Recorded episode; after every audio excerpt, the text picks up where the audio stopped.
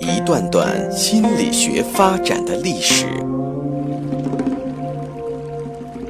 一个个或有趣生动的故事，向大家展示人类行为情绪的原因，最终理解我们自己，认识自己。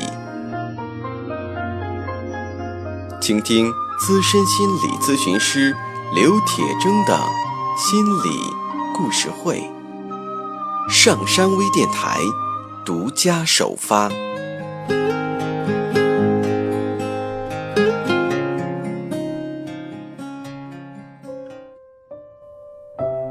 你好，欢迎收听今天的心理故事会，我是心理咨询师刘铁铮。温尼克特是英国著名的儿科医生和儿童精神分析师，是儿童精神分析学的重要发展者。他提出了关于儿童发展的早期阶段的理论。他的许多观点引导人们对于儿童的新的看法。在儿童医院工作期间，他对近六万对母婴进行了咨询。获得了大量的临床经验，他对儿童及其发展过程很感兴趣，终其一生从事儿童的工作。他还受聘为牛津郡政府教育项目的精神病学顾问，在各种场合做广播和演讲，向母亲、教师、护士、政府官员等宣传儿童心理学知识。他的很多专业术语成为人们闲聊的话题。温尼克特一生进行了大量的写作，其中在他的书《儿童、家庭和外部世界》中译本的名字是《妈妈的心灵课》。在书中，他探讨了童年时代的基本人际关系。他以轻松的口吻讲述哺乳、哭泣、游戏。独立和害羞等日常行为中所蕴含的心理机制，其中在关于哭泣的部分，他总结了宝宝哭泣的四种原因，那分别是满足、疼痛、愤怒和悲伤。那么我们下面分别来了解一下。首先，哭泣的第一种原因是满足。满足这个词可能让很多人感到奇怪，哭泣不是表示痛苦和哀伤吗？不过对于宝宝来说，哭泣是一种很好的呼吸运动。对于出生的婴儿，呼吸还是一种很新鲜的活动，伴随的感受包括兴奋和刺激。从医学的角度，宝宝能够有力气哭。说明他的健康强壮。哭泣是宝宝最早的体育活动。很少哭的小婴儿未必就比爱哭的小宝宝过得好，但一定有一个前提是，大人没有常常让他哭到陷入绝望。从小婴儿的角度来看，身体的任何运动都是好的。呼吸本身对新生儿来说。就是崭新的成就，在习以为常之前，呼吸是很有趣的事儿，大叫以及各种形式的哭闹，必然也很兴奋和刺激。了解哭泣是有价值的这一点很重要。当宝宝有需要的时候，他可以通过哭来告诉他的养育者们，而随着他慢慢长大。他就开始学习用语言来诉说了。有时候人们会说，宝宝哭的时候千万不要把他抱起来，或者不要让孩子吸吮他的拇指，也不要让孩子把拳头放到嘴巴里去等等。当宝宝这样做的时候，你也许可以抓住他的双手，远离他的嘴巴，可是你无法让他把哭闹塞回到肚子里去。你无法彻底阻止宝宝哭泣，所以最好不要做这种无谓的尝试。所以妈妈要做的努力是去回应孩子，而不是只是让他们不要哭。哭泣的第二个原因是疼痛，为了疼痛而哭，这是谁都能够理解的。疼痛发出的哭声，预示着宝宝有麻烦了。疼痛发出的哭声，也伴随着各种指示，例如肚子疼，他的双腿可能会缩起来；耳朵疼，他的小手可能会触摸那边的耳朵；强光刺眼，他的头会扭到一边；饥饿的感觉也像是一种疼痛。通过喂奶来缓解这种疼痛，慢慢的，宝宝会发展出一种新的疼痛的哭声，一种理解预期的哭声。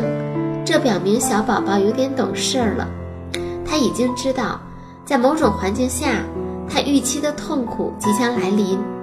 例如，为宝宝脱衣服的时候，他会苦恼，是因为他已经预见到，他将会暴露身体。离开舒适的温暖，所以，在你解开他上衣扣子的时候，他就开始哭了。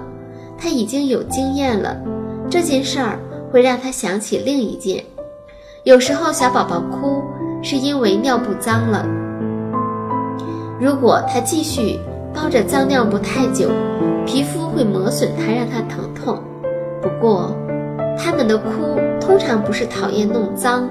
而是因为他已经学会预期骚动了，因为经验告诉他，接下来几分钟，他的衣服会被解开、脱下，他将会失去温暖。接下来，宝宝将会因为恐惧、痛苦而哭泣。